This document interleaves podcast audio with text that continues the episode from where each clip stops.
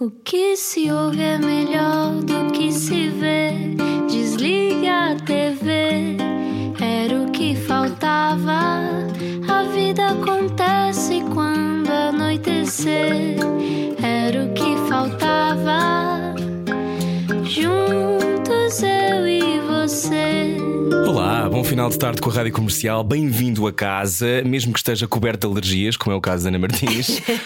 Acho que se vai notar a voz um pouquinho fanhosa, mas não faz mal. Mas tens alguma mesinha caseira que tenhas usado? Não Metes devia, alecrim não nas era? pontas dos dedos? Não? Por acaso não estou a fazer nada. Já me disseram para ingerir pólen.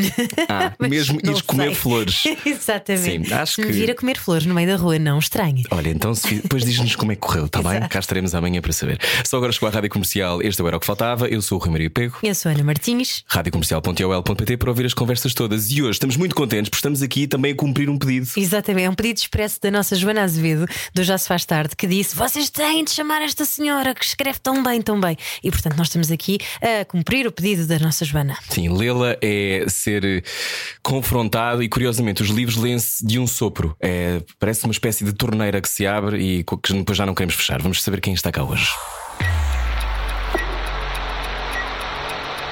Explica-nos como se eu tivesse acordado de um coma. Nasceu em Moçambique e aos 14 anos veio sozinha para Portugal viver com a avó. Caderno de Memórias Coloniais é um livro, baseia-se precisamente nas memórias dessa criança não politizada que não compreendia muito bem as atitudes racistas, nomeadamente do próprio pai. Acha o tema difícil? O tabu é algo a que Isabela Figueiredo nunca foge. O último livro da jornalista e professora chama-se A Gorda. Está nas minhas mãos este livro que eu adoro e que se lê, como eu dizia, de um sopro, mas também com, com a capacidade para respirar ali a meio, porque é preciso. Sobre o preconceito em torno de uma jovem mulher gorda excluída do campeonato do amor. Eu, entretanto, quero muito falar sobre desamor, é uma das, das conversas que eu quero ter com a Isabela Figueiredo. Olá, Isabela. Olá, Bem-vinda. Como está? eu estou bem, estou bem. Eu, um, dou, dou- dou a todos os ouvintes um enorme abraço e a vocês também. É muito bom estar aqui a falar convosco. É É muito, muito, bom. bom. poder comunicar. Sim, é muito bom podermos falar, embora seja uma pena não recebê-la em estúdio, a Isabela.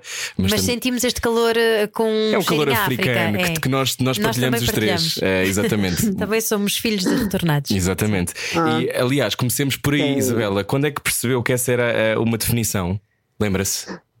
Qual, qual, qual? Retornado ou retornada? Lembra-se desse dia? Ou não, mais ou menos? Sim, sim, sim. Assim que, assim que aterrei em Portugal, ah, eu tinha 12 anos, não tinha 14. Ah, Tinha 12 anos, assim que aterrei em Portugal e, e comecei realmente a ser vítima daquilo que hoje se chama bullying ou qualquer coisa assim parecida, mas da discriminação por ser eh, retornada e não era realmente os retornados na altura não eram nada bem-vindos, nada bem-vindos.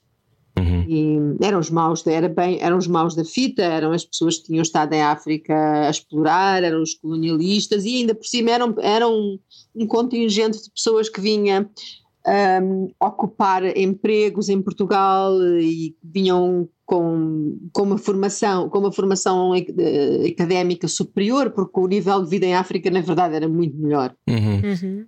E era gente que bebia Coca-Cola, Isabela, logo aí. É um E usava-. E whisky, e usava mini saias e, e- e, enfim, tinha, tinha tido acesso a, um- a muitas oportunidades que, que aqui no continente os, os portugueses não conheciam, não é? Uhum. Portanto, nós vinhamos da Califórnia. exatamente. E quanto dessa frescura, Era uma.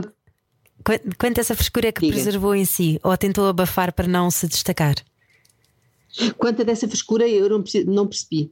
Eh, Estava a perguntar, eh, a nossa ligação falhou aqui um bocadinho, mas eh, perguntava-lhe quanta dessa frescura é que preservou em si ou se tentou abafar para não se destacar. Nessa altura ah, foi necessário abafá-la, abafá-la mesmo, até porque ah, eu, como retornada, não queria ser notada na rua, já era já na escola, os meus colegas já sabiam que eu era retornada e eu não podia esconder, mas na rua eu não queria ser ah, insultada, posta de parte, portanto era necessário não usar as roupas que usava em Moçambique e, e pa- parecer o menos moçambicana possível. O que não era fácil, não era fácil. Hoje conversamos com a Isabela Figueiredo, que nasceu em Lourenço Marcos, hoje Maputo, uh, sai de Moçambique em 75, não é? Um, nessa altura, um, que memórias é que tem de, de Moçambique? Quando pensa em Moçambique, pensa no quê? Uh, penso sempre na Terra Vermelha, penso sempre nas árvores, nas acácias, uh, penso numa cidade onde eu caminhava livremente, sem, em segurança, o que hoje já não é possível. Aliás, eu quando regressei a, a, ao Maputo há alguns anos atrás, depois de escrever A Gorda, uhum. eu achei que tinha de me premiar, autopremiar. A, a Gorda foi um livro difícil de escrever e, e, e, eu achei que, como prémio, devia oferecer-me essa viagem ao, ao, ao, ao sítio onde nasci e, e fila. Mas, mas foi muito chocante porque a cidade onde eu cheguei é uma cidade diferente. É uma, estão lá as acácias, está lá a Terra Vermelha, mas é uma cidade insegura e isso perturbou-me imenso. Mas lembro-me lembro desses passeios que eu adorava fazer pela cidade sozinha, sem o meu pai, sem a minha mãe, porque eu, eu era filha única, sou filho, fui, sou filha única e sempre fui muito aprisionada, muito presa e, e sempre que tinha a oportunidade de andar sozinha por aquela cidade maravilhosa, fazia-o. Portanto, lembro-me muito disso, das árvores, de, da terra vermelha. Uh, lembro-me lembro das leituras, lembro-me de ler às escondidas. O que é que lia às uh, escondidas, Isabela? Ah, lia tudo, lia tudo que apanhava, mas lia tudo que apanhava, como todas as crianças. Eu, eu, eu, não, eu não fui uma criança curiosamente, parece. Eu fui uma adolescente muito bem comportada, mas, mas eu não fui uma criança muito bem comportada. Uh, eu tentava sempre fugir à, à, à, regra, tentava arriscar caminho, não obedecer. A minha mãe disse sempre que eu fui uma filha complicada. Uh, lia tudo, lia tudo. Por exemplo, no, no caderno de memórias coloniais e há, há, uma parte em que eu narro uh, a forma como li às escondidas um livro uh, de educação sexual que uhum. existia na minha casa, em, em, casa dos meus pais. Estava debaixo estava, da cama, não era? Exatamente, estava escondido. E eu li aquilo tudo às escondidas, eu lia tudo, lia tudo o que apanhava. Assim que comecei a ler, vocês têm de, de, de pensar, de, de imaginar o que é viver numa altura em que não havia uh, televisão, por exemplo. Nós não tínhamos televisão. Uhum. Em África não havia, forma... não é? só havia no, no, em Portugal continental. E, sim, e mesmo em Portugal continental pouco, porque quando sim, eu cheguei sim. cá em 75 nós tínhamos de ver televisão à casa de uns vizinhos, não é? Havia uns vizinhos que tinham um televisor e nós íamos lá ver o Festival da Canção e sei lá, um programa qualquer ao sábado ou ao domingo a Cornélia, íamos ver a Cornélia, a visita da Cornélia, a Heidi ou o Marco, assim, aquelas coisas. Não tínhamos, não, nem toda a gente tinha televisão. Nesta altura há crianças no carro a dizer: não havia televisão? Como não, assim? É, quer dizer, havia, mas, mas só as pessoas, só aquelas pessoas.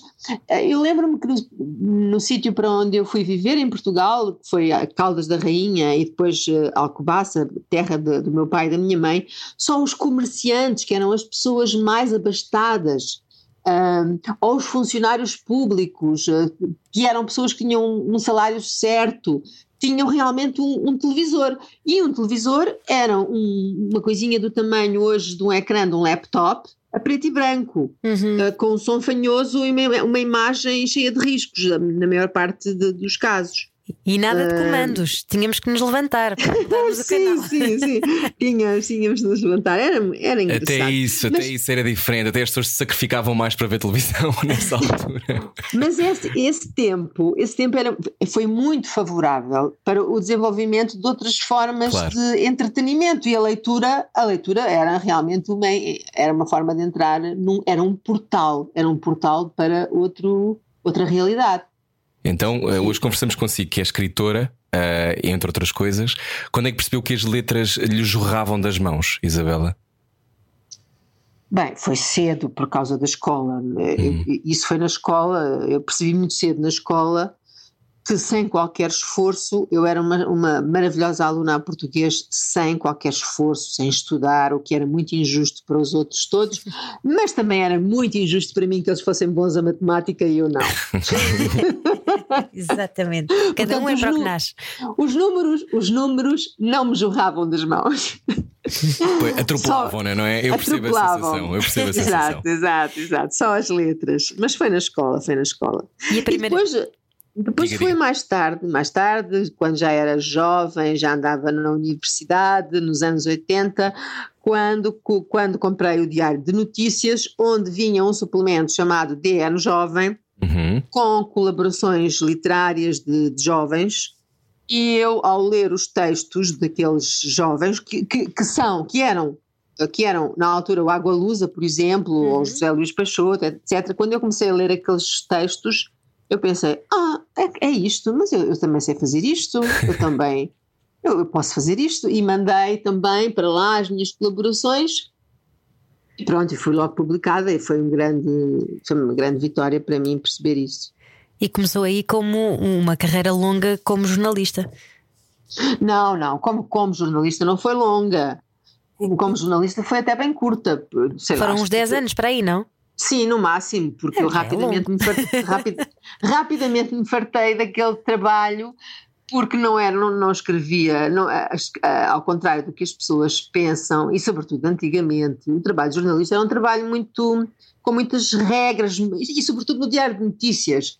ah, havia muita. Não, não, eu não escrevia o que queria, escrevia o que me mandavam. não é? Sim, sim, muito espartilhada. E eu percebi que, no, que, eu, que eu, o que eu queria fazer não era o trabalho de escrita jornalística, eu queria escrever livremente ficção, poesia, essas coisas. Então mudei-me para, para o ensino. Mas eu já não sou professora também. Eu fui, mas também já não sou. Mas fui Porquê? professora. Ahm, também porque eu sou uma menina muito mal comportada e não gosto de ser espartilhada, não gosto que. Eu, não, eu, eu, eu gosto de ser livre. Gosto de Ah. ser livre. Mas essa, essa liberdade, hum, qual é o preço? Existe um preço? Existe, existe.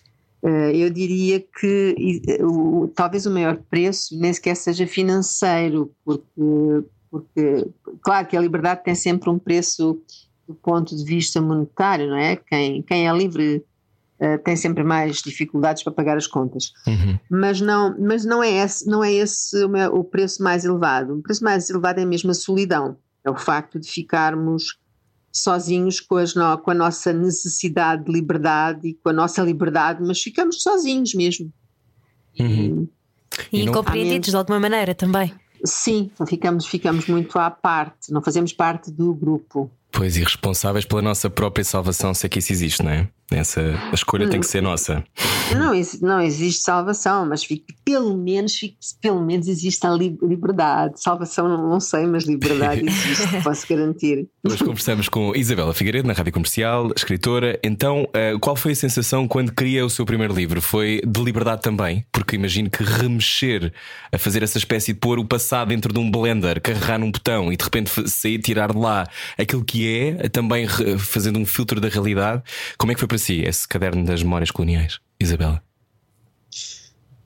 Foi, foi mesmo uma viagem ao passado, no sentido até um pouco ah, apocalíptico, porque muitas vezes fechei os olhos, agarrei a cabeça e mergulhei em tempos que, que eram muito recuados para mim. Eu escrevi o caderno de memórias coloniais aos 46 anos e estava a reportar-me a coisas que eu tinha vivido na infância mas que eu tinha congelado na minha memória e que, embora tivessem acontecido há muito tempo, permaneciam lá intactos como fotogramas. Uhum. Uh, e claro que a, a distância, a, distan a, distância temporal pode alterar a percepção, altera sempre a percepção das coisas. Mas eu percebo pela reação dos leitores que, que, que, a minha memória se manteve bastante fresca, bastante fiel, porque as pessoas dizem sim, era exatamente assim. Eu, eu reconheço os cheiros, reconheço as cores, reconheço tudo. Eu, um, foi mesmo assim. Como é que foi? Como é que foi? Uh, foi, foi, foi, foi um processo uh, analítico, eu diria que foi uma coisa analítica de, de entrar dentro de mim, de repensar a, a minha relação com o meu pai, sobretudo nesse, nesse livro com o meu pai. No fundo, também tentar, tentar reabilitar a, a memória do meu pai para mim, hum. porque ao escrever o caderno eu exponho o meu pai, eu, eu ofereço eu ofereço aquele racista ao mundo. Vejam o que é ser racista. Este foi meu pai. Isso é uma coisa muito, é muito violenta. Duro. Isso é muito duro. Muito duro. É muito duro. É, no, fundo, parece uma traição ao pai. Aparentemente, parece uma traição ao pai. Mas não é uma traição ao pai. É uma tentativa é uma, de compreender? É uma tentativa de o reabilitar para mim porque eu, porque eu gosto daquele homem e eu tenho de reabilitar aquele homem para mim. E a única forma que eu tenho de o fazer é expô-lo. Ao expô-lo, uh, eu de alguma forma expio uhum. pecado dele. O pecado dele, ele tem de pagar, ele tem de pagar pelo que fez, e a forma de, de o fazer é, é, é expô-lo é o castigo dele. E esse castigo a que eu, a que eu o obrigo, uh, pós-mortem, um, penso eu, para mim, para mim, eu, eu pacifiquei-me com, com a memória do meu pai, eu pacifiquei-me com ele. Um, eu sei que as pessoas quando leem o caderno pensam não gostam do meu pai veem o racista, etc. Uhum. Eu sei, eu percebo isso e não, não tenho nada a dizer, não tenho nada a dizer, mas é o meu pai.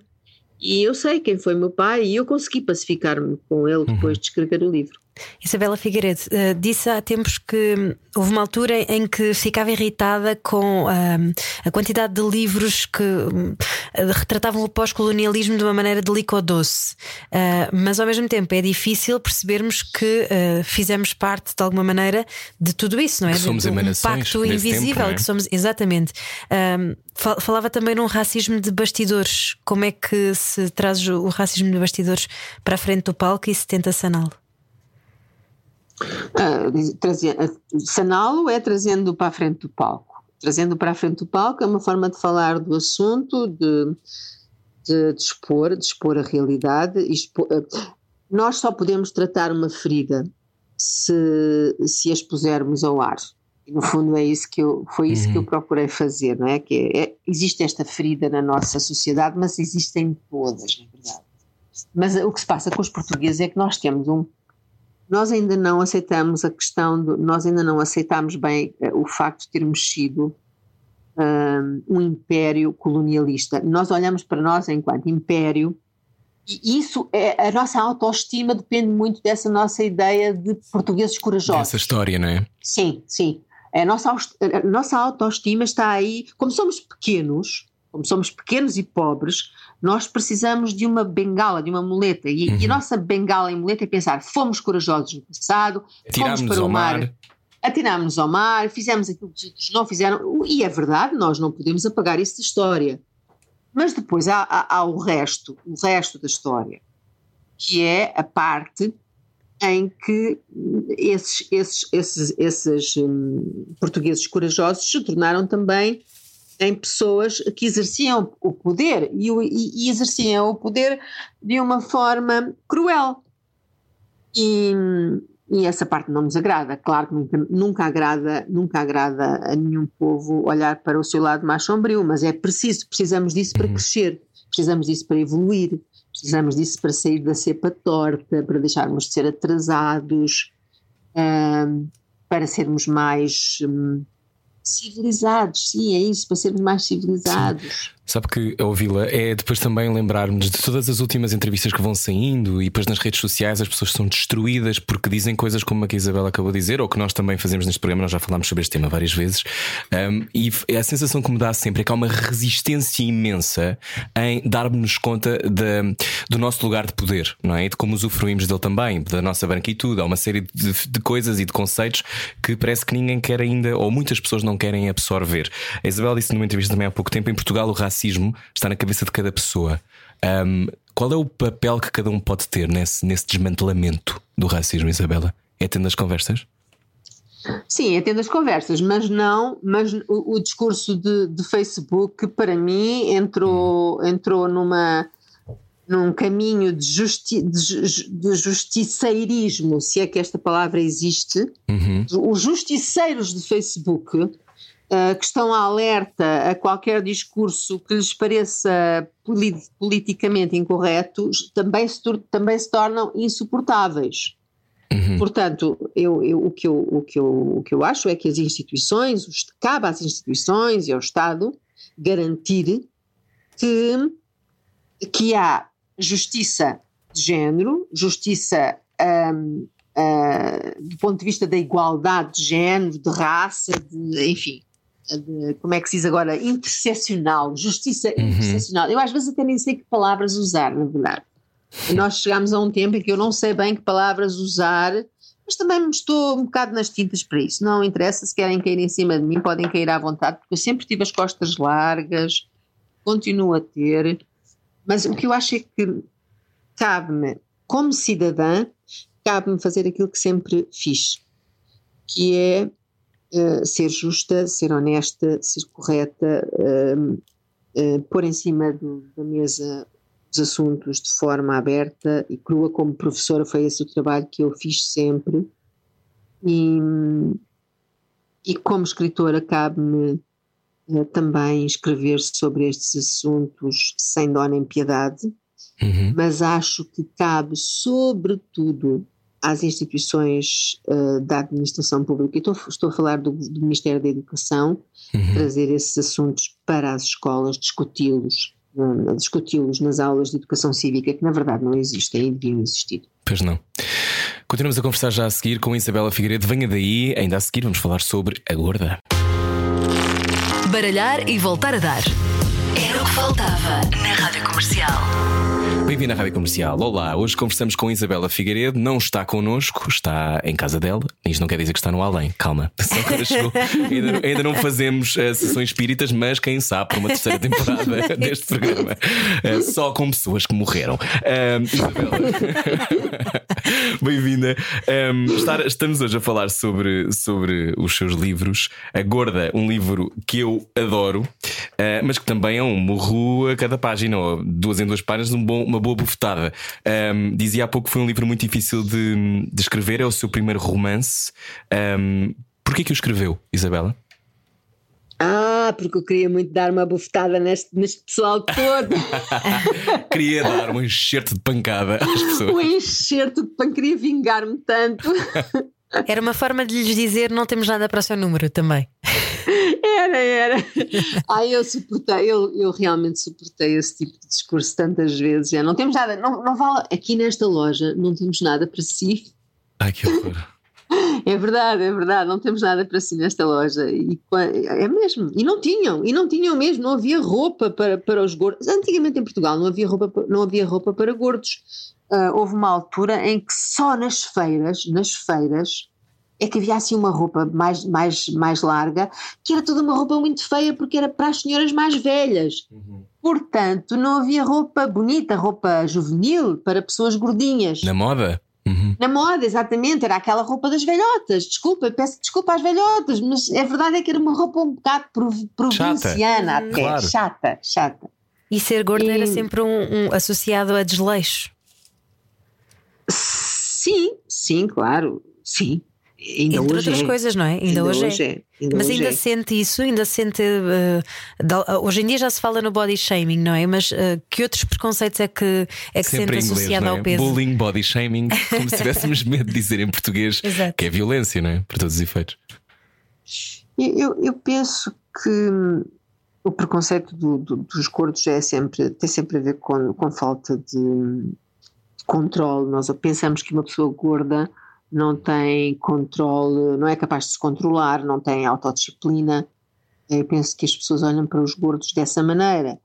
Uh, pelo menos eu, eu lembro-me que as, a minha mãe, a minha mãe, sobretudo, que era a pessoa que mais me castrava do ponto de vista de, do corpo, dizia-me sempre: tens que não podes comer, não podes comer, não, tu não podes comer.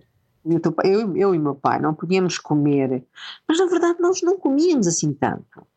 Uhum. É, houve uma altura, houve uma altura em, havia alturas em que sim, pronto, em que se just, comia, enfim, uh, uh, comeria mais do que, do, que, do que o meu corpo suportava, no sentido em que o meu corpo também não suportava muitos hidratos de carbono, porque geneticamente eu sou uma pessoa que engorda facilmente. Uhum. Também mas quando eu, eu sei o que isso é. pois, mas quando eu comparava a quantidade do que comia com o que os meus colegas comiam, não era, não era diferente. Uhum.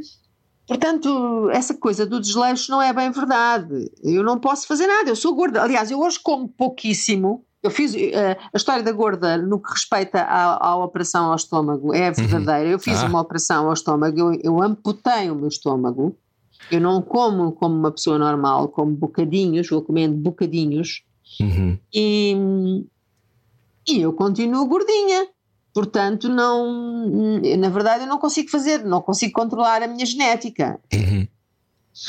Há muita, Eh, gente, há muita gente a ouvir que eh, ou que passa por isso, ou que a vida inteira passou por isso, nunca atingiu aquela coisa da medida ideal. O que é que é a medida ideal, não é? Esta coisa. Finalmente acho que agora se começa a falar de que vários corpos, mas até na televisão, não é? Até as novelas só têm pessoas que são magras, ou eh, os apresentadores de televisão são praticamente quase todos muito magros, ou na rádio, por exemplo, podemos ter o também que quisermos, não há problema Graças nenhum. a Deus. Mas, Graças a Deus. Graças a Deus. Mas, mas lá está, supostamente poderemos ter- sempre ter este tamanho que quisermos. Quando é que percebeu na sua vida que, eh, que isso era sempre um tema? É, Há, há uma descrição na gorda eh, da, de quando da, da, da miúda que, que está no corredor e que insultam todas, todas as coisas, mas não havia problema porque ela existia no seu, no seu sítio. Eu sei isso Sim. que é, eu sei o que é isso através da homofobia, embora também tenha sido Sim, gorda e miúdo. É exatamente o mesmo. Mas é a encontrar um sítio, uma espécie de um reduto, Isabela. É, sim, é, é isso. Sim, tem. Eu também me lembro de, de, de alunos meus que sofriam esse tipo de ataque dos colegas, de, de essa, essa homofobia. Lembro-me de me sentir bem solidária com eles, porque eu sabia o que era atravessar os corredores ouvindo insultos, bocas, etc. Pois é, é exatamente, na- é logo na adolescência, é logo na adolescência quando os outros olham para nós e nos veem diferentes. Isto tem a ver com diferença, não é? Somos diferentes. E a diferença não, não, não é. As pessoas não aceitam a diferença. O grupo, o grupo não suporta a diferença. Por isso é que eu, por isso é que eu digo, a liberdade paga sempre, a liberdade paga sempre o preço da solidão, porque, é, porque isso é o preço da diferença. Nós estamos à par. Hum. Então, a E Isabel, foi- a Isabela Figueiredo chega a Portugal eh, não só retornada, como também eh, gordinha, como já referiu, não é? Eu, eu digo gordinha, Uhum, Sim, mas sim, devia dizer sim. mesmo gorda, como, como diz no seu livro, não é? Pois Ah, era, foi sempre assim que, que me chamaram e foi assim que eu quis que, ser conhecida. claro. Ser conhecida e queria, quis dar esse nome ao livro. Mas então, a quem é que se pede eh, algum tipo de paz de espírito? Esse tal reduto de que vocês estavam a falar, eh, como, como é que se consegue não entrar numa lógica de vitimização e tentar encontrar alguma paz? Bem, porque se formos inteligentes, eh, percebemos que ser vítima não é um lugar onde se queira morar. Eu não quero, eu não quero habitar essa casa da vitimização porque eu não, eu não me sinto uma vítima. Eh, dentro de mim, dentro da minha consciência, eu e qualquer outra pessoa sabe que não, não é culpada de nada, não, não há uma culpa, existe uma paz interior. Quando nós somos realmente inocentes daquilo de que somos acusados, há uma paz interior que ninguém nos rouba. E, e a vitimização é o lugar é o lugar dos fracos e fraca eu não fui, não sou, penso que nunca serei. Hum. Portanto, esse não é um lugar que eu, que eu queira habitar, não, não, não gosto desse lugar. Portanto, estou dentro de mim, eu estou em mim, eu estou, eu, eh, eu estou na minha consciência. Não sei se me estou a explicar bem. Sim, Está, sim, está. sim, sim. Eu, eu estava aqui a olhar para o seu livro. A mamãe ensinou-me a viver sozinha. Explicava-me: nunca temos amigos. As pessoas estão de passagem por interesses diversos. Quando o interesse acaba, desaparecem. Um dia precisarás mesmo de alguém e perceberás que afinal não há uma alma disponível para te ajudar. A amizade não passa disto. Mas no teu tempo não tinhas amigas? Perguntava-lhe. Tinha. A minha mãe. A nossa mãe é a nossa melhor amiga. Uma certa codependência. Eh, esta- estas relações, eu, eu quero, eu quero trazer agora para falarmos sobre as relações com os pais e com as mães. Há pouco falávamos sobre fazer as pazes com a memória de um pai, de um pai racista, eh, sendo que também já li uma entrevista sua que dizia que a sua mãe era uma racista passiva, não é? Como a grande Sim, maioria das claro, pessoas. claro. Eh, sobretudo as, as que viveram esse estado novo. que eu tenho uma avó que tem 91 anos e que viveu em Angola e que veio para Portugal e ainda hoje diz que era melhor naquela altura, não é? E que a sua vida era muito melhor e que Sim, tudo claro. nunca fez as pazes com esse tempo. Portanto, são 48 anos a não fazer as pazes, tem 91. Um, e portanto, fazer, fazer de certeza que a minha avó também não era provavelmente a pessoa mais simpática uh, e seria certamente uma racista passiva. Mas aquilo que me faz confusão eh, nesta relação com as mães e com os pais é, me faz confusão, acho que faz sentido falar, é esta questão do poder, não é? De por mais que nós tentemos, queremos sempre. uh, voltar para aquele sítio de sermos amados por eles e ser aceitos por eles. Foi isso que também sentiu? Foi isso que teve que, que espiar na gorda? Não, Não? não, Rui. Não, não, não, não senti. Eu, eu, eu tinha uma relação diferente com a minha mãe e com o meu pai. Hum, Eu, eu, eu tinha um amor louco, eu enquanto filha única, não sei se isto é uma coisa freudiana, mas eu, eu tinha um amor louco pelo meu pai, na verdade. uhum. E se podemos pôr isto da forma mais prosaica possível, eu gostei muito da minha mãe, mas eu gostei muito mais do meu pai. E... não, não, não, não dá, não Isso dá é uma para coisa que ninguém diz, mas eu adoro que diga. Pronto, É pronto. Eu complexo sei, letra, não é? eu sei que ninguém diz, mas eu digo, eu digo, eu adorava o meu pai, eu adoro o meu pai, tenho umas saudades loucas do meu pai, eu adorava que ele estivesse aqui para ir passear com ele, rir. É, Éramos muito parecidos um com o outro, eh, psicologicamente, gostávamos das mesmas coisas, era uma loucura de amor.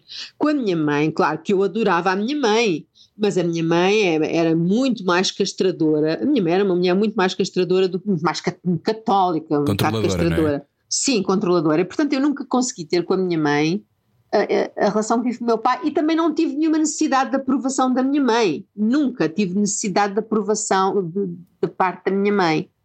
Porquê? Porque Ah. sabia que não era como ela. Sim, sim, porque aquilo que ela, ela, queria, ela queria que eu fosse uma mulher que eu não podia ser. Eu não podia ser aquela mulher do Estado Novo que ela imaginava, aquela mulher. Eu, meu Deus, eu era uma feminista, sem saber, sem saber que eu era. Não, não- essa palavra não existia na minha cabeça, mas hoje eu sei que era uma feminista e a minha mãe não era isso que queria para mim. A minha mãe queria uma mulher, uma mulher queria ver em mim uma mulher conservadora como ela era. Eu não era isso. Eu não era isso. O meu pai não. O meu pai queria que eu fosse uma mulher independente. É como, são atitudes muito diferentes ah, dos, dois, dos dois pais. Mas a pergunta, qual era a pergunta, A ah, pergunta já agora? se, se as relações, se conseguimos fazer também as pazes com estas relações de poder, essa tentativa da sua mãe transformá-la. As mães, eu acho que, as mães e os pais, mas depende, obviamente, tentam sempre fazer-nos à imagem deles de alguma forma, não é? Querem o melhor para Sim. nós. E às vezes o melhor para Sim. nós não tem nada a ver com aquilo que nós somos, não é? Ahm, Pois, pois, claro, Obviamente. Claro, claro. Pois, sim, conseguimos, mas luta, conseguimos através da luta. Ah, Eu e a minha mãe lutámos até ao fim, até ao fim. Ah, sempre, a minha mãe sempre me disse: ah, tens que ser outra coisa, tens que ser outra coisa. Eu nunca fui outra coisa, não quero ser outra coisa, embora muitas das, das- dessas mensagens, esse textinho que foi lido agora aí, uhum. Alguma, algumas dessas mensagens que a minha mãe me transmitia eram mensagens de sabedoria de vida. E hoje, que sou mais velha e que já começo a ter a idade que ela tinha quando me dizia essas coisas, eu percebo que algumas dessas, dessas mensagens, elas têm cabimento, são verdadeiras. É verdade que os Uhum. amigos se aproximam de nós nas alturas, nas alturas, nas alturas mais desaparecem. Sim, isso é verdade. Alguns, Isabela. Sim, alguns, mas, mas muitos. alguns muitos. Aquela coisa que só no fundo só podemos contar com a família. E às vezes é isso. Pois, às vezes nem isso. Às vezes nem isso. Vou lembrar de alguns casos em que isso não acontece. Claro. Um, hoje conversamos com a Isabela Figueiredo, a Gorda, um livro. Há uma, há uma parte que eu adoro, sabe que eu também sou um romântico. E há aqui um- esta questão do desamor e do desamor constante e, e- e desta mulher que parece que acredita sempre. Há aqui uma coisa de muito bonita que é quando, quando escreve as cartas para um endereço que não sabe se vai receber as coisas. Eu ri muito com a ideia de imaginar os 25 presentes que ela enviou durante dois anos a uma pessoa com quem eh, não tinha, no fundo, uma relação. Isso é tão bonito, não é? É lindo de morrer. Eu também acho. Mas é tão, acho é tão é doentio ao mesmo tempo, Isabela. bonito. Pois é, pois é. E, é do e- meu- é do e meu- nota também muita insegurança, não é? Da parte de, de quem Eu envia acho- os presentes. Isto aconteceu? Querer ser amado.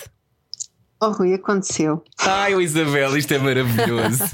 Eu seria esta pessoa que escreveria as cartas para o Irão. Eu, eu acho isso tão lindo, tão lindo. E sabe, e, e- por acaso nunca tinha falado sobre isso, nunca ninguém me tinha perguntado, nunca ninguém me tinha interpelado sobre essa parte do livro, sobre essa parte concreta do livro. Sim, mas aconteceu mesmo. ah, eu fiz isso. I did it. Então isto era, escrevia, relembrando, escrevia cartas e mandava presentes para um endereço postal que nem sabia se o. É o João Mário no, no livro, não é? Sim, sim, não, não sei, não sei se ele alguma vez recebeu aquilo, ainda me pergunto se alguma vez. Eu sei quem ele é, ele não, não sei se ele sabe quem eu sou, não sei se ele, se ele recebeu. mas se aquilo. alguém que, se- que recebeu 20 presentes estiver agora a ouvir isto, pensa: Ah, espera lá, queres ver? Pois, sei qual é a parte do país, sei, sei mais ou menos, sei dizer onde é que ele morava, mas não vou dizer, mas era Claro. no norte do país. e pronto, eu mandei aquilo tudo e não sei se ele recebeu ou não, mas pronto, não interessa. Mas eu, realmente eu, eu era, muito, era muito romântica, mas também era tão carente, era uma rapariga tão carente. E essa carência existe na, na Maria Luísa também. Eu passei essa carência, eu acho que a Maria Luísa é bastante obsessiva, protagonista. bastante carente. Sim. Uhum. Sim, a protagonista é muito obsessiva e muito carente, como eu própria fui. Ah, e ainda sou, ainda sou, quer dizer, não, não, eu não quero, eu não gosto nada de men- mentir, não, sou muito má mentirosa, men- muito mal. Ah, eu, eu penso que ainda hoje sou obsessiva e, e carente. Mas como é que se colmata essa carência? Como é que tem vindo a, a pacificar-se com isso? Não se colmata, vive-se. Há quem usa colmata. comida, não é? Por exemplo. Ah, é, é, é. Olha, eu não sei, talvez, talvez eu dê muitos abraços e beijinhos à minha cadela Serrinha, que está agora aqui ao pé de mim a dormir. não sei, se calhar é isso, não sei. Não, eu não, eu não, não sei como é que se faz, eu não sei como é que as outras pessoas fazem. Ah, eu, não, eu não como, não bebo, não tenho, não tenho vícios, mas, mas não vivo satisfeita. Mas quem é que vive? Não é? Quem é que vive? Ninguém. Pois acha que estamos todos sempre aquém, não é? Estamos sempre todos à procura de. Andamos sempre à procura, sim, sempre insatisfeitos, sempre à procura, sempre a, a cair, sempre a errar, errar, cair, para tentar, tentar encontrar uma forma qualquer de. No fundo, de encontrar a grande satisfação, o grande amor, A fusão. o sonho, a, fu- a fusão, exatamente, exatamente, essa ideia fusional. Eu, pelo menos, sinto isso. Eu Uma- sinto uma isso, ando sempre à procura. Separação. Isabel, eu também, por isso é que me identifico. Sim, sim, sim, eu, eu sinto, eu todos os dias, todos os dias sinto. Mas é a sim. angústia de separação de algo maior que nós, transcendente? A angústia de separação de algo maior do que nós, transcendente. Isabel Ana. Figueiredo? Eu, eu acho, eu acho que há, há momentos eh, em que não é, não é nada transcendente, é algo muito concreto, muito físico, que é eh, ter alguém que nos diga eh, através de gestos ou através de gestos ou de olhares, nem tem que ser de palavras, tu és importante, eu gosto de ti, tu contas para mim, eu quero estar contigo. eh, eu quero dar-te a mão, eu quero ver televisão contigo, vamos lá ler este livro os dois. É o amor, o amor é importante na vida das pessoas. Eu, eu- eu não sei, quer dizer, como é que uma pessoa que viveu sozinha toda a vida como eu continua a dizer, quase aos 60 anos, o amor é importante na vida de uma pessoa. E eu ainda não parei de ter esperança que um dia eu hei de encontrar, mesmo quando a minha melhor amiga me diz coisas como Isabela, tu para seres escritora não podes ter ninguém a viver contigo, tu só sabes, tens de estar sozinha, tu só, só sabes viver sozinha, etc. Ela diz-me todas essas coisas e eu, sim, está bem, mas eu preciso é de encontrar, na verdade, um namorado. Há aqui uma descrição ótima ahm, que tem a ver com o fim ah, de uma relação do David. Ah, é gorda, a Maria Luísa é apaixonada pelo David, e esta a descrição do fim, que é no fundo ele ma- fica com a mulher que tem, não é? Fica com o casamento que tem e não, não reincide neste amor, e esta coisa de, de uma espécie de. De s- sensação catatónica de ficar no carro a, a digerir a notícia e passarem as horas e não nos darmos conta disso é uma coisa que eu acho que, que se fala pouco, ah, mas esta coisa de- há qualquer coisa que morre connosco quando, quando temos um desgosto, Isabela. Ah, O que é? uma parte de nós, eh, uma parte da nossa inocência morre, uma parte da nossa, do melhor de nós, do- nossa inocência, da nossa pureza, da nossa pureza, da nossa, da nossa hum, Crença? crença, sim, da nossa crença no outro, porque nós acreditamos no outro. Mas também, o problema é que não, eu eu tenho vindo a pensar nisso eu acho que uh, não pode haver desequilíbrio no, na forma como gostamos uns dos outros. Se há desequilíbrio, não funciona. No caso da Maria Luísa e do David, há um desequilíbrio. Ela notoriamente gosta mais dele do que ele gosta dela e, portanto, é, aquele amor não vai uhum. funcionar, não é? Mas ela não sabe isso, ela não percebe isso. Ela não percebe isso até ao momento em que fica abandonada no carro. Uhum. Uh, e nesse momento a palavra catatónico é, é, é, está muito bem, muito bem, muito bem emprega. É, realmente isso. Ela fica completamente um paralisada. Uhum. Sim, sim. E há uma parte de nós que morre nesse momento em que somos rejeitados, que dizem não, não. E, e é aquela coisa de o meu amor não chega, não é? Esta coisa, mas eu amo-te tanto que tu não consegues perceber. Eu acho que muitas pessoas amam. A, aliás, acho que há um livro, não é? As mulheres amam demais, assim, uma coisa do género, sim, em, que, sim, sim. em que há esta coisa, não são só as mulheres, os homens também, obviamente, mas esta coisa de, de um amor, às vezes não sabemos quando parar de amar. Uh, isso, isso é uma lição que se aprende a crescer, Isabela, já que está um bocadinho mais à frente do que nós. Não, eu não estou assim tão à frente, vocês, como vocês pensam. Não, não, não estou. Se calhar vocês até estão muito mais à frente. Uh, se isso é uma lição que se aprende, eu, eu, o que eu aprendi ao longo da vida, de, uh, na verdade, foi que tudo o amor é amor uh,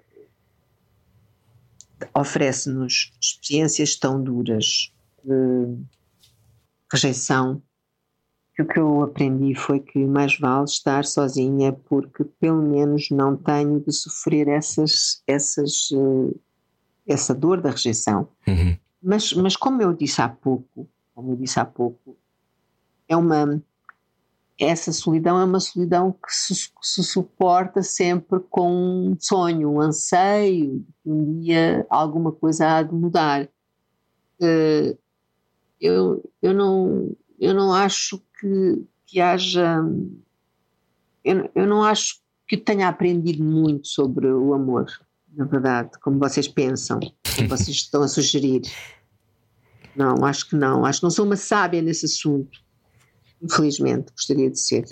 Então, oh, estamos todos a aprender. Exatamente. A seguir já nos vai contar se a nossa capacidade de amar fica intacta ou não, com as desilusões amorosas. Vamos daí a seguir na rádio comercial, a terceira parte do Era o que Faltava.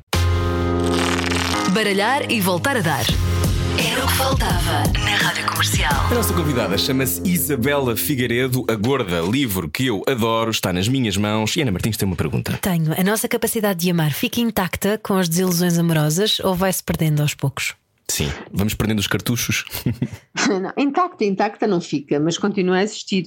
Mas hum. continua a existir manchada, assim, manchada já sabemos muito, já sabemos o que é que vai, pode acontecer, o que é que vai o que é que pode acontecer, o que é que podemos arriscar? Hum. Portanto, não, não fica intacta, mas continua a existir. Ou hum. seja, não, não ficamos arrumados, não ficamos acabados, é o que eu acho.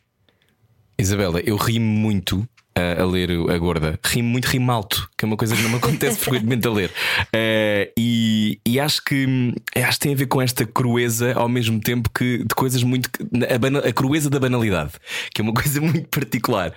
Um, sempre foi assim? Uh, sempre gostou de despicaçar e ser uh, engraçada? Sim, sempre. Sim, sempre fui. Sendo na escola, na escola era muito engraçada, sempre fui a, a colega que fazia rir os outros. Uh, tem, sou, sou, e sou ainda hoje uma pessoa divertida, irónica, com hum. bom humor e engraçada, que é aquilo que, na verdade, e os meus alunos adoravam-me na, na, sala de aula.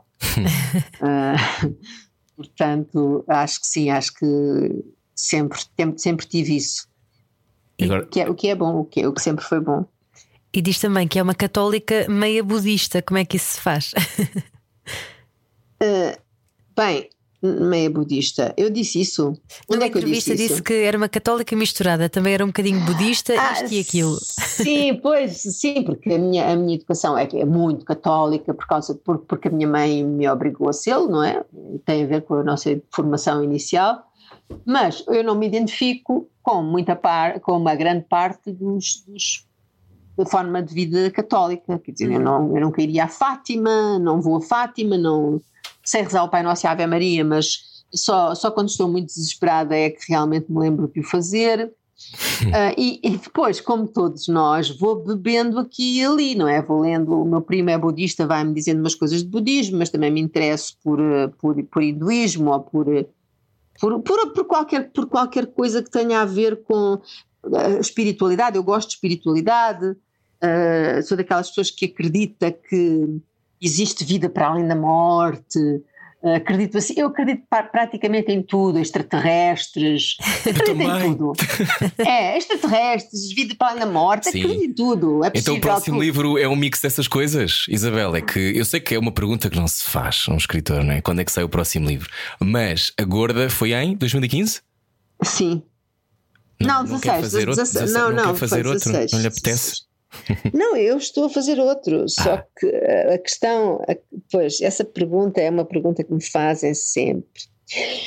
Um, eu vou tentar explicar isto. Eu não sou como o José Saramago, que tinha uma mulher que lhe fazia o almoço e limpava a casa, e ele podia estar no escritório a dedicar-se a escrever o Memorial da Convento, ensaios sobre a cegueira, sobre a lucidez, uh, é, todos os livros que ele escreveu. Eu não sou essa de Queiroz, tinha uma mulher e três criadas, não, não, não. Eu vivo numa casa com cães, eu faço a lida da casa, faço o almoço, levo os cães à rua, eu tenho uma vida, percebem? Eu uhum. tenho uma vida vida. Não, eu não posso estar aqui no, no escritório a escrever assim há, há século XIX. Não, não, não é assim. Depois. Para além disso, eu tenho de viajar para promover as traduções dos meus livros. Eu, eu acabei de vir de Berlim e amanhã vou para a Espanha.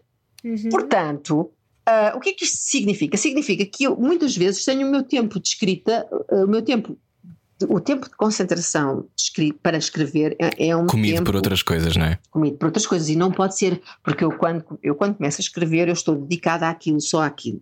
Não posso estar a pensar que tenho um, um, um que, uhum. que lançar um livro aqui, tenho que fazer aquilo. Não, é, tenho que trabalhar só na escrita. Um, e, por isso, por esse, por esse motivo, eu demoro muito tempo a escrever um livro. Mas não há problema nenhum para mim. Eu não tenho problema nenhum com isso. Eu compreendo que as pessoas queiram ler mais, sim.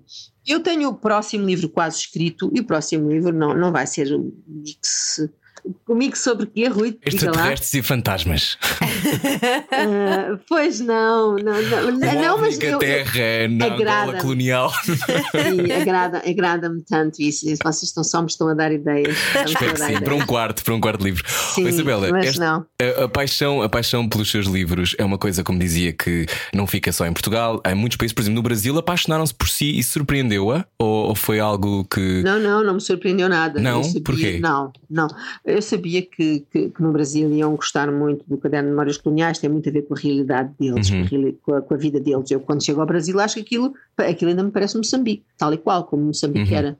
Lá não houve, não houve qualquer mudança, está tudo igual. Não, eu achei que eu sempre, eu lutei muito, eu lutei muito para conseguir que, que, que a minha literatura chegasse ao Brasil. Olha, dependeu muito do meu esforço também. Mas, mas lá, lá, eu acho que tem uma coisa qualquer sua que dizia que lá deram 5 estrelas e em Portugal não.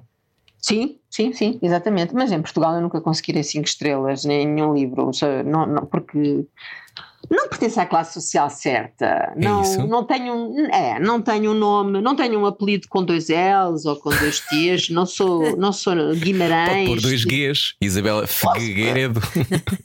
Posso, eu posso fazer muita porcaria, posso, mas, mas, isso, mas, oh, hoje estou tão nas tintas para isso. Mas isso é, isso, é tão, isso é tão bom de estar, mas sabe que eu acho que até ter 5 estrelas até fica mal.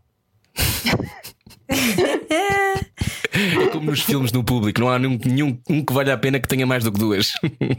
Pois é, é bem verdade, é bem verdade. então, então esta, esta coisa de ver a sua literatura caminhar noutros países, qual é a sensação que dá, Isabela? É assim meio estranho, porque vem desse escritório, não é? De repente vai a Berlim? Isso deixa de ser Sim. estranho? De, deixa porque a, certa, a, partir do momento em que eu começo a viajar todos os meses uh, e às vezes em, em, alguns meses viajo duas vezes a certa altura já começo a pensar que não me apetece, não me apetece, mas não tenho hipótese, não tenho hipótese, porque quando, um, quando uma tradução sai, eu tenho de ir, sou obrigada a ir. E, e pronto, e, é bom, é muito bom. É, sobretudo, é, sobretudo é muito bom porque as pessoas perguntam coisas sobre Portugal, sobre hum. a nossa história que não conhecem. Uh, isso, as pessoas gostam do, do que leem. Isso, ah, isso é muito bom. Isso é maravilhoso.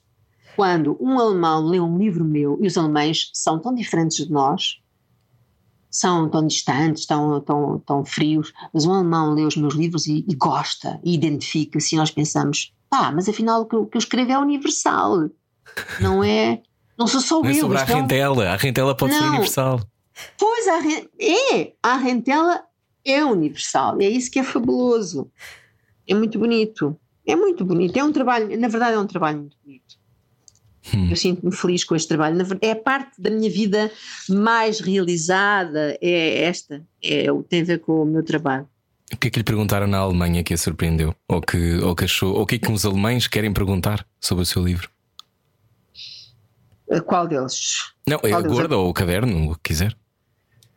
Bem, os alemães são muito politicamente corretos, claro, e, e eles, os alemães estão sempre à procura de tornar o mundo num lugar perfeito. Portanto, eles querem fazer perguntas edificantes sobre body shaming, sobre racismo, etc. Eu, na verdade, a ide- a ideia dos alemães é sempre ah, vamos aprender, vamos, aprender o que, está, o que está aqui, vamos, vamos, vamos dar a conhecer isto, vamos aprender, vamos tornar o mundo um lugar melhor.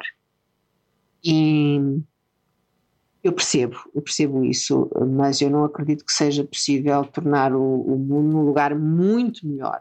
Ah, Eu acho que, pois, eu acho que é- nós podemos tornar, nós podemos melhorar as coisas, mas o mundo nunca será um lugar perfeito. Ou seja, eh, nós podemos alertar as pessoas para o racismo, para a discriminação de género, eh, de, de- de outras, todas as discriminações, mas elas existirão sempre. Isso nunca vai acabar. Mas não acha que está melhor do que estávamos há 50 anos? está muito melhor, muito melhor. Eu, eu, eu enquanto mulher, ah, sinto que hoje tenho à, à, à minha disposição hum, um mundo que não existia para as mulheres quando eu era pequena. Ah, a forma como as pessoas homossexuais, ou bissexuais, ou transexuais, ou essas coisas todas, esses nomes todos que agora se usam, ah, e que me transcendem. No outro dia eu não sabia o que era bifobia, tive que perguntar, mas depois, depois explicaram.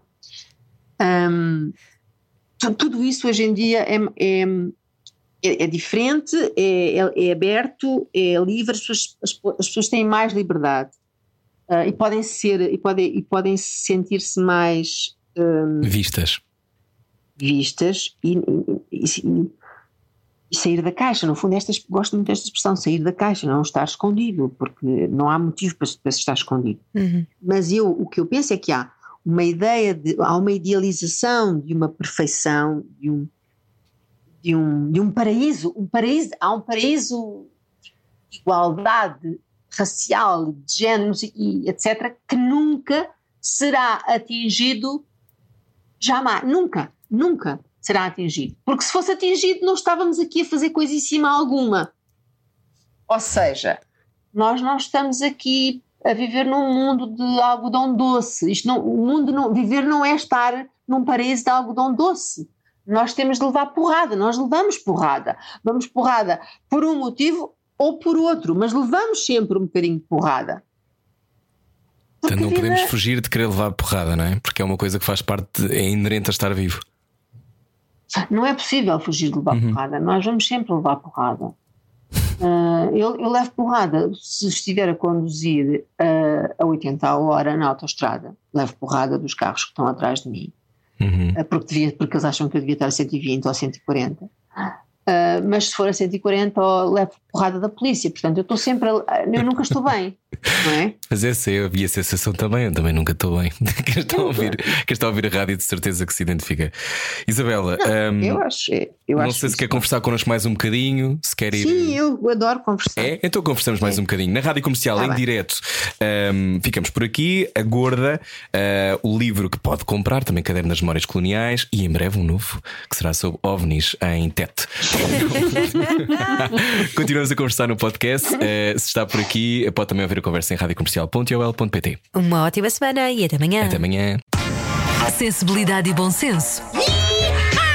Só Só que não. Não. Era o que faltava na Rádio Comercial. Nossa convidada é Isabela Figueiredo, escritora. Um, continuamos a falar então sobre, sobre esta questão de, do paraíso. Então, porquê queremos sempre este paraíso, Isabela? Porque queremos negar aquilo que é a dor? Tem a ver com isso? Pois, queremos, queremos, nós não queremos sentir dor Uhum. uh, e, e, te- e esse ideal é compreensível, é, é- é compreensível nós sonharmos com um mundo no qual somos todos iguais, uh, vivemos sem dor, temos uh, o dinheiro suficiente, uh, viajamos, temos amor, é, é- é normal isso, nós é, é normal sentir isso, e que desejá-lo.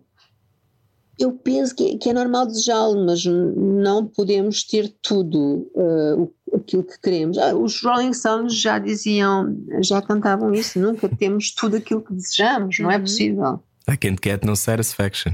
You can't Sim, always sim. get what you want. exatamente, exatamente. Não podemos ter sempre aquilo que, que queremos. Um, mas é, é- é normal, é normal querer desejá-lo, mas não vamos atingi-lo, porque se o atingíssemos, ah, a vida não teria sentido, porque a vida é, sobretudo, na minha opinião, esforço e luta. A vida, não, é, a vida é esforço e luta, pronto, é isso, é isso. E, e há um momento da vida em que atingimos uma, uma satisfação maior, lutamos menos, já nos esforçamos menos. Eu, por exemplo, agora já luto menos e também já entrei naquela fase em que não quero saber o que é, aquilo que me apetece, que não, não me interessa. A sério, Quando é que entrou. Isabela? Há, um- há uma data para isso É, acontecer? Sim, sim, eu acho que foram os, por isso. os, os 50, os 50 anos são maravilhosos. ainda me faltam Os 10, 50 ok. anos são maravilhosos. É que uma pessoa está-se nas tintas e só, é, sério, nas tintas. Pensem o que quiserem, digam o que quiserem, eu não quero saber. É uma grande liberdade. Na contracapa de Gorda diz aqui: Estou aqui de passagem, é para seguir em frente, sou de ferro e ninguém me dobra. Um, Ah, sim, sim. mas isso Sim, também isso é é uma um dureza ou não? Ter que ser essa, esse daço inoxidável. Eh, oh, Rui, nós temos que, nós, há uma altura da vida em que nós temos que, que- que decidir que somos de ferro, somos de ferro. Porque Hum. se não somos de ferro, alguém nos vai dobrar. E nós não queremos ser dobrados porque, porque temos autoestima e não queremos ser dobrados. E portanto somos de ferro e ninguém nos dobra. Eh, é, há uma dureza que se, que se desenvolve, até uma certa, é uma certa frieza, não é? Mas é nece- isso é, faz parte do processo todo, faz parte, faz parte do jogo, não é? Faz parte do, do jogo todo, porque isto é, é o jogo. Também estamos na Matrix, isto também é Matrix. Mas também é importante que alguém nos dobre de vez em quando, não é? Acho que é muito importante esse Sim, lado. sim. Mas, mas há também. Reagir à quem? piada. Alguém? Alguém Alguém quem? Alguém Foi quem? ótima.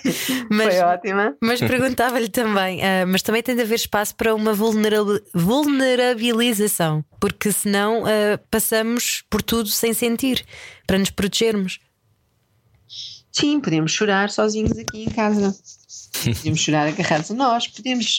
Convém é que o outro não nos veja chorar. Porquê? Porque se, o- porque se o outro nos vir, nos vir o outro nos, nos eh, vir fracos, fragilizados, eh, podemos Morde. ser. eh, Como? Morde. Sim, podemos, podemos ser atacados. Isto, é- isto é a selva, é a selva. Eu, eu quando choro, choro sozinha e choro, mas choro sozinha porque eh, eu não quero, eu não quero que a minha fragilidade seja vista pelos outros porque receio que possam aproveitar-se dela e já se aproveitaram várias vezes da minha, da minha fragilidade. Hum. Portanto, é para mim, é sozinha. Sou vulnerável, mas vocês não têm que ver essa vulnerabilidade. Uhum. Os outros não têm que ver, eu não permito isso. Há um desafio enorme que é de não permitirmos que a nossa bondade seja confundida com fraqueza hum, ou a nossa disponibilidade para a bondade. Ah, as pessoas são boas por natureza, Isabela.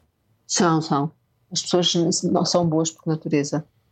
Há uma, há uma bondade que vem connosco e que pode ser, pode ser conspurcada e pode, pode se ir destruindo, mas há uma bondade que vem connosco, tal como também há uma maldade que vem connosco. Uhum. As duas coisas vêm connosco e ambas se vão. eh, a, a maldade vai -se sempre tornando mais, a- mais, mais afiada. A ma- a maldade tem uma certa tendência para se tornar cada vez mais aguda. mas a bondade vai-se conspurcando. Isso é engraçado, essa, essa diferença entre a maldade e a bondade. Mas não é, É- uma é- escolha? Há, há uma, uma parte de nós que escolhe isso, sim. Uma, uma há uma parte de nós que escolhe, mas há outra que tem a ver com a influência do meio. Nós também, o meio, o meio tem, tem a capacidade de nos moldar, de nos, de nos tornar mais, mais indiferentes, mais frios, mais cuidadosos, desconfiados, etc. Uhum. Ah, acho eu. De nos esculpir, não é?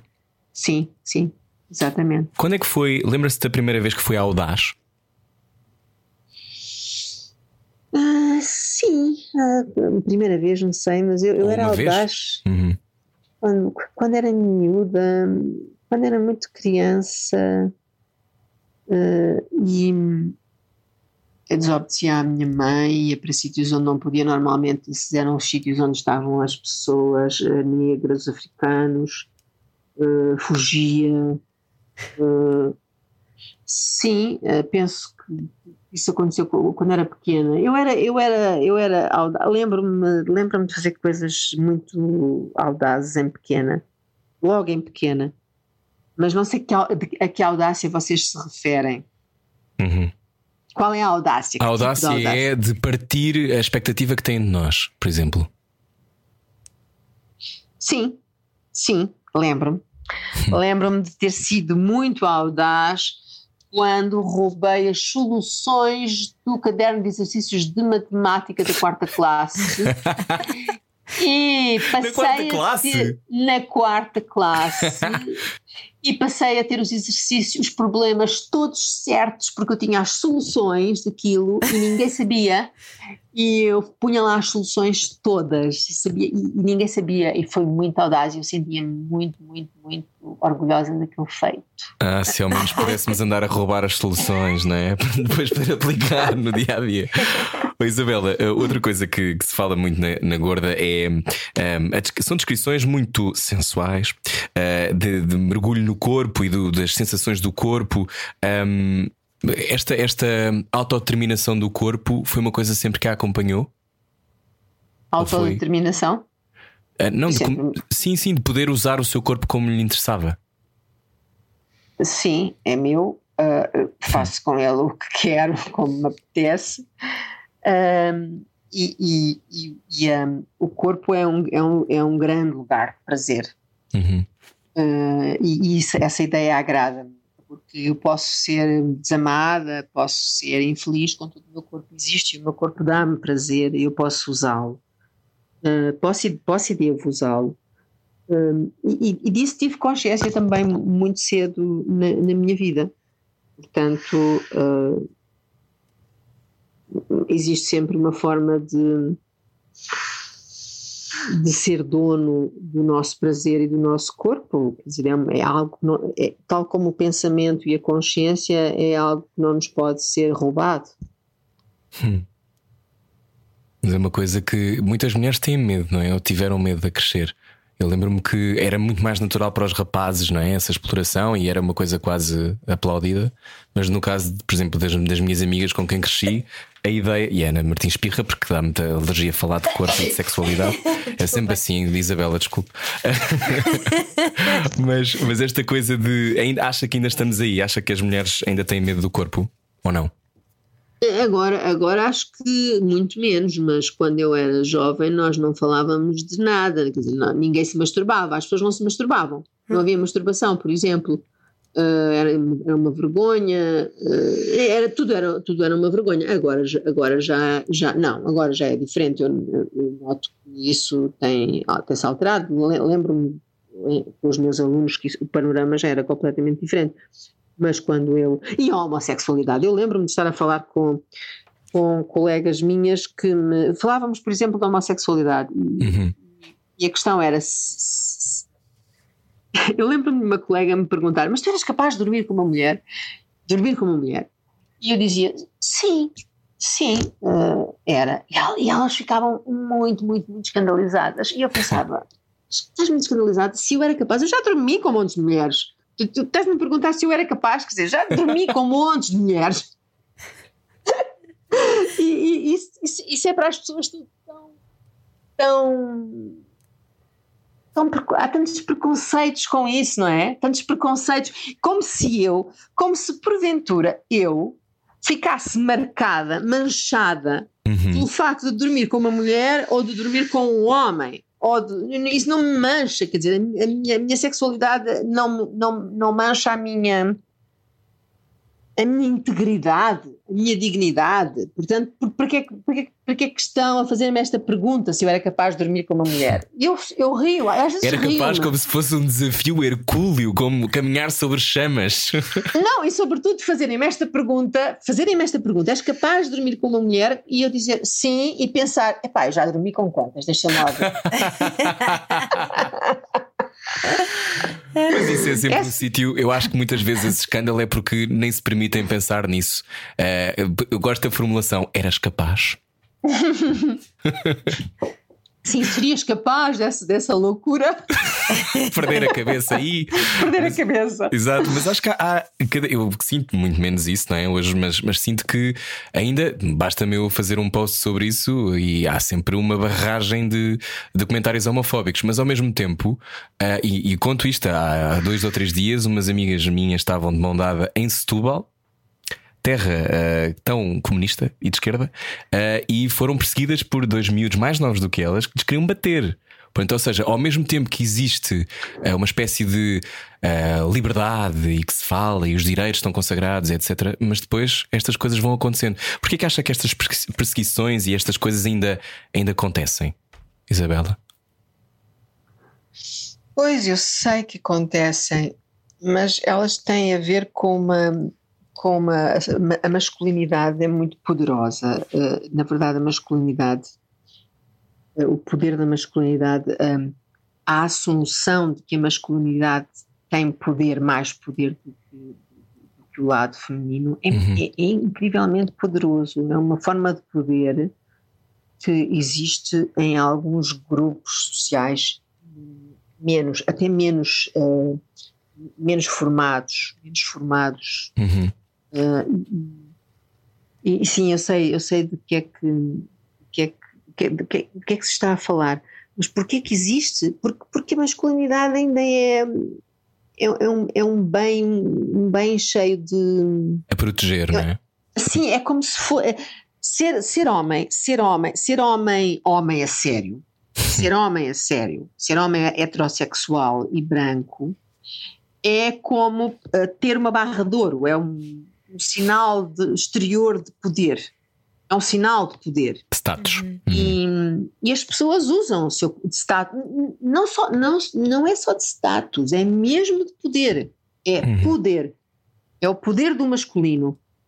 E não é do masculino qualquer, é um masculino heterossexual. E, e esse masculino heterossexual vigia, policia os restantes comportamentos, to- todos os com, com comportamentos. E eu, eu, enquanto mulher, sempre fui.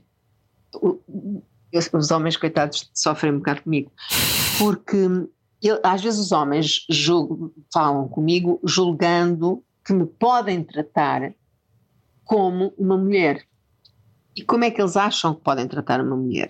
Cima para baixo, Ah, com poder, com autoridade. Isso acontece, por exemplo, no trânsito, acontece nas oficinas, acontece em todos os lugares onde há muitos homens e uma mulher aparece, uma mulher sozinha aparece a fazer uma coisa que normalmente só os homens fazem. Uhum, Há sempre aquela condescendência, eles- não é?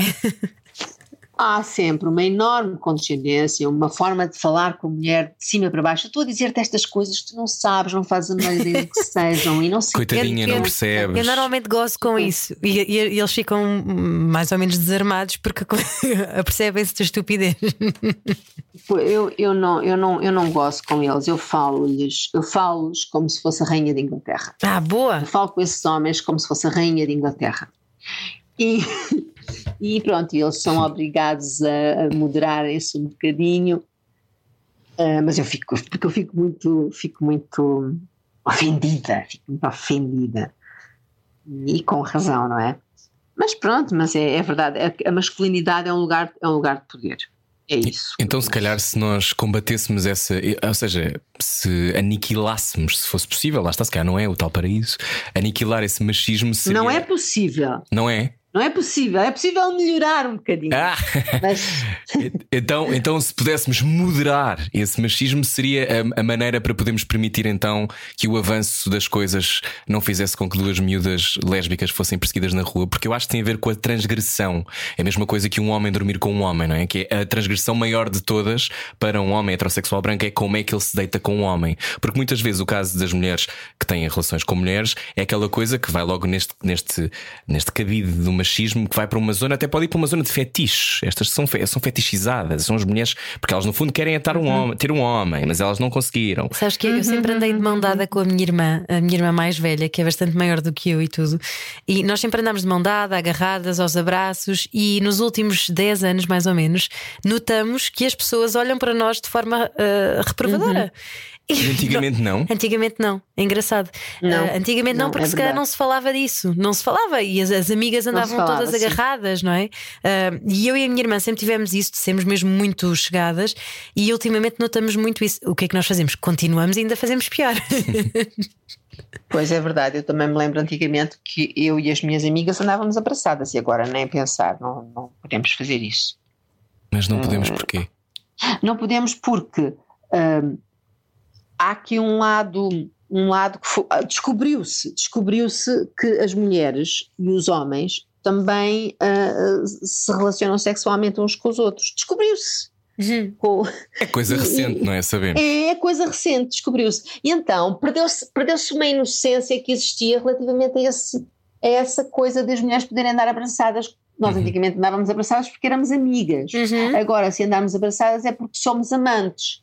Portanto, já não podemos abraçar-nos. Porque se descobriu que, tal como co- co- com, a, eh, com a pedofilia, antigamente eh, os, eh, os pais e os tios e, os- e as crianças também anda- andavam, havia mais proximidade, agora, Uhum. agora não pode haver porque, porque se descobriu que havia pedofilia e há um Sim. certo medo, O meu, receio. o meu pai sempre foi muito brincalhão com crianças e agora. E agora tem Agora, cuidado. agora diz- dizem-lhe mesmo: olha, vê lá que ainda te Pois, dizem qualquer coisa. sim. Ele, mas, mas eu só estou a brincar com a criança.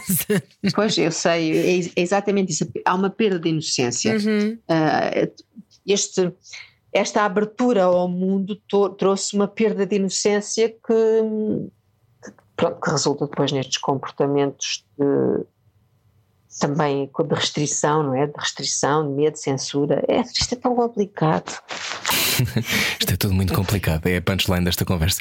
Ahm, Isabela. Mas é bom conversar sobre isso. Claro, também. é ótimo, é ótimo. A Isabela perguntava o que é que conserva intacto da sua infância em si. Eu acho que conservo intacta da minha infância pureza. Hum. uh, crença. uh, uh, conservo muitas coisas, amor, amor, pureza, um, sonhos, esta coisa, esta coisa de acreditar, acreditar nos extraterrestres. uh, esta coisa, esta, este mundo maravilhoso, este mundo maravilhoso que nós temos de infância, eu ainda mantenho. Sou muito sonhadora Hum. e continuo e continuo a acreditar, continuo a acreditar na bondade, todas. Isso é mantive pureza, mantive pureza. Então a escrita não muda o mundo, mas ah, ajuda? Eu, eu acho que muda, eu acho É? que muda, porque eu acho que, eu acho que a literatura eh, é, é muito responsável pelo que eu sou hoje. O facto de eu ter, ter começado a ter ido à escola, ter lido muitos livros, hum, formou-me, formou-me, deu-me, deu-me, deu-me conteúdo, mostrou-me, abriu-me os horizontes. E, e isso é uma forma de mudar o mundo. As pessoas, as pessoas são, são, são alvo de uma alteração através da literatura, ou do cinema, da arte. A arte, a arte tem a capacidade de mudar o mundo. Não muda de forma direta, porque não, não muda através de uma lei, não é uma lei que se faz a dizer a partir de agora somos todos iguais, etc. Não, não é assim. Mas ela muda indiretamente, porque nos dá uma informação que já não poderá nunca mais sair de nós. Depois de recebermos aquela, depois de recebermos aquela mensagem, aquilo nunca mais vai sair de nós. E, e, portanto somos moldados pela, pela arte, pelo mundo, pela, pela arte, pelo, pelo teatro, pela literatura, pelo cinema, tudo isso. Viveu bem o confinamento? Ou foi difícil? Muito mal. Não, vivi muito mal. Só foi horrível para mim. Ao contrário de outra pessoa que vocês entrevistaram no outro dia que disse que foi maravilhoso, que se aproxima da filha e etc. Não, para eu estava a ouvir aqui e estava a pensar: meu Deus, eu sofri tanto, eu tenho sofrido tanto porque eu vivo sozinha, eu vivo com, com- com os cães. Não, eh, tenho praguejado, tenho escrito mal de- disto tudo, tenho, tenho dito mal do governo, mal do confinamento, mal da pandemia, mal de tudo, mal tudo, questiono tudo, eh, sou contra tudo. E, embora já sei, não sou contra as vacinas, já estou vacinada. Mas, por Yay! exemplo, neste momento não sei. Sim, não, eu estou half vaccinated, já tenho metade Ah, vacina. Então, depois, uma quando estiver parte. completamente vacinada, tem que nos dizer, mande-nos um mail a dizer se consegue colar ímãs do frigorífico na- na- no braço, que é o que se diz agora É um sobre as vacinas. Eu já vi imensas pessoas a fazer esse desafio, a tirarem fotos e. que estupidez. Sim. E os negacionistas, ah, estão a ver, é um chip. Não, já, não, eu não sou nada contra vacinas, mas, mas acho que tem havido, acho que há excesso de medo neste momento, acho que há excesso de medo e tem havido, muito, tem havido muitos excessos de vigilância e de autoridade que para mim são insuportáveis. Eu não tolero, não tolero nada, eu não- tenho muito pouca tolerância à autoridade Uhum. e à vigilância e portanto isso para mim tem sido penoso. Ver, Sobretudo ver os quando- polícias nas praias Uhum. é, tem sido penoso e, e em todo lado. Sobretudo quando depois para os estrangeiros é precisamente o oposto, não é? Quando eles chegam a Portugal e fazem aquilo que lhe- bem lhes apetece. Pois, eh, na verdade, eu, eu, eu queria fazer tudo o que bem me apetece. Pois eu também. Exatamente. Ô, Isabela, eh, houve- aprendeu alguma coisa sobre, sobre si durante este período que considerou péssimo? Pois aprendi, na verdade, aprendi. Aprendi. Eu julgava antigamente que estar sozinha era realmente muito bom Hum. e que a solidão não custa nada a suportar, mas aprendi que custa muito a suportar, que afinal eu não gosto tanto de estar sozinha como pensava e que preciso muito mais dos outros do que eu imaginava. Isso foi, penso que é, foi, foi a grande, o grande ensinamento da, da, da pandemia, do confinamento, do horrível confinamento, nunca mais tem fim, aliás, Hum. hum, que eu recebi é que não dá para viver sozinha, afinal sou um animal gregário e eu não tinha consciência disso. Porque como sou de ferro, desenvolvi esse lado do ferro e esqueci-me do resto. Hum. Então, roubando aqui uma, uma pergunta à Inês Menezes, que faz esta pergunta muitas vezes, que é o que é um dia bom para si, Isabela? Como é que, como é que agora, imaginamos que o confinamento e esta história toda termina, o que é que é um dia bom? É um dia sem máscara na cara, sem máscara. Eu vou para a esplanada sem máscara, bebo a minha cerveja, como os meus amigos, os meus termossos, a seguir venho para casa, leio, vou à praia. Não tenho polícia, não tenho policiamento. Olha, é um dia, um dia, um dia bom para mim é um dia em que eu não tenho policiamento. Em que não vê um polícia. Não vejam polícia, isso é um dia maravilhoso. Sério, um, um dia ao ar livre sem polícia. É, é- pronto, ficamos aí. Muito bem. Ficar Um aí. dia em que eu não vejo um polícia. Um dia bom para mim. Exatamente. É Isabela, gostávamos muito de conversar consigo, obrigado. Muito obrigada. Obrigada, Rui e Ana, eu é que agradeço. Parabéns pelos, um pelos livros um maravilhosos. Queremos muito voltar a lê-la, portanto, quando pronto, quando voltar a, a- a lançar. É, é agora, é agora. É agora quando eu vier de Espanha. é? É que a coisa vai. É, é, vai, tem de ser agora quando eu vier de Espanha, tenho de entregar, entregar o manuscrito, o datiloscrito. Então até ao final do ano? Vamos ler? Sim, vão, vão, vão, vão, vão ler sobre Yeah. extraterrestres e. Yes. É é extraterrestres? Tete, o rapto de uma criança por alienígenas. Ok, Ah, isso é Isabel. tão giro, isso é muito giro. Os abduzidos. Os abduzidos. Eu adoro a ideia dos abduzidos. Eu vi imensos Eu documentários de pessoas pertenço, eu abduzidas. adoro. Eu pertenço a uns grupos do Facebook de, de ufologistas do Brasil. Eu adoro. Isabela, mande-me! Eu quero ler! eu. Mando. Eu estou sempre Eu a olhar para, para a Serra da Rápida à procura, à procura dos Eu ovnis. também. Mas eu alguma vez também. viu, Isabela? Não, não, não. Eu não vi, não vi Não, nada. as pessoas mas- querem ver, nunca veem. É sempre a Não, não história. interessa. Não interessa, quer dizer, não interessa. Se calhar se visse, não ia querer.